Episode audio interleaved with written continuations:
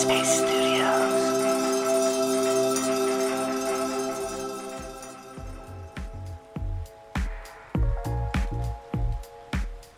Hey everyone, it's Shan here, your guest host for the week. Welcome to Radio Headspace and to Wednesday, or as I like to call it, Hump Day.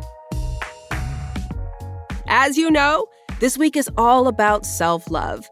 Today, I'm going to talk about getting to know ourselves. We often don't take the time to ask ourselves what's really important to us. And this is so crucial because when we know what we want, we can get what we want.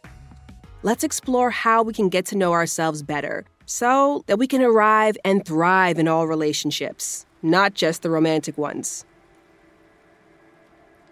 It is so important to take the time to know ourselves. And I mean concretely know ourselves because without that information, how can other people truly get to know what's important to us and furthermore, how to love us? So when we don't know ourselves intimately, we're allowing for other people's interpretation of us to become the forefront of how they connect and communicate with us. The way to figure out if you know yourself well enough is, and I'm gonna take you back to grade five on this one, engage in quizzes and questionnaires. You need to be asked the hard questions, and then you need to ask yourself, do I have an answer for this? For example, if I asked you right now, what is your current reality and how do you feel about your reality? If you have to pause and think, I don't know what she just said, that means you haven't asked yourself those questions. So you may not know fully and deeply what those answers are. So I am a big nerd when it comes to doing self love and self understanding quizzes.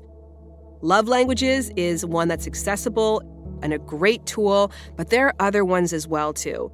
And we will have some of those quizzes and more listed for you in the show description.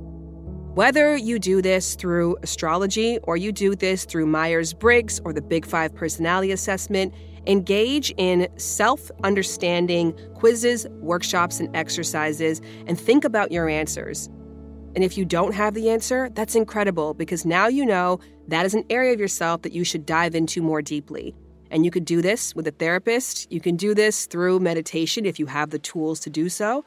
Or you can do this by asking other people what they would answer for you and seeing how their responses lands and reflects with what you know to be true.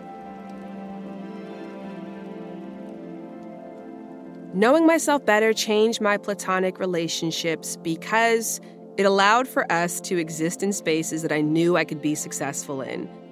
So there might have been times, especially as you're transitioning from one version of self to another, that you're in denial a little bit about what actually brings you joy or what you can actually joyfully show up as.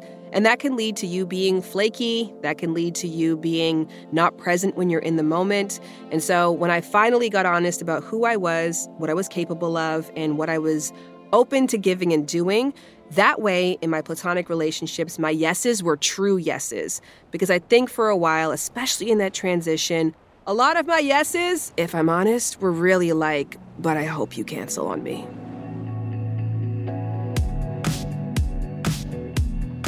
Being kind to ourselves as we get to know ourselves better is a challenge. And if you don't experience that challenge, you're probably not getting to know yourself as thoroughly as you should. Because getting to know yourself doesn't mean that you discover new cool things that you had no idea, like, wow, I'm way more flexible than I thought. You might discover that you are way more strict than you thought, that you are way less open to new experiences and new ideas than you thought. And as a result, you stifle a lot of creativity from those around you. Getting to know ourselves means embracing the light, the dark, the gray, and the colorful about who we are. And that process can be trying and difficult. But if we approach this from a stance of self love, wherein we accept ourselves as we are and we love ourselves for who we are, then we can approach self improvement with a sense of worthiness as opposed to a sense of trying to play catch up. All right, that's it for today. Next time, we'll talk about how not to lose yourself when you're taking care of others. And I'll talk about how pregnancy changed my view of self care. Thank you for listening, and I'll see you then.